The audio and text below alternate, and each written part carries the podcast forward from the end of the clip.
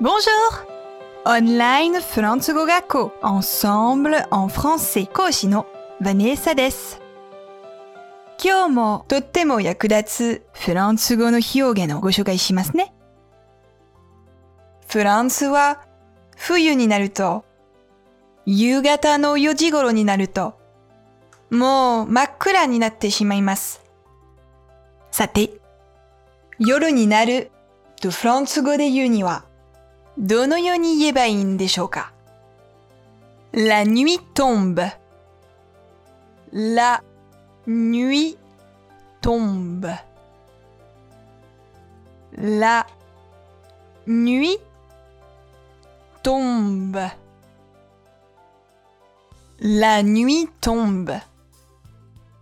夜が落ちると言います。太陽が落ちるではなく、夜が落ちるんですね。でも日本語でも夜の帳が降りると言いますので似てますよね。さて、もっとフランス語を勉強したいという方は、Ensemble のレッスンでお待ちしています。Au revoir! À bientôt!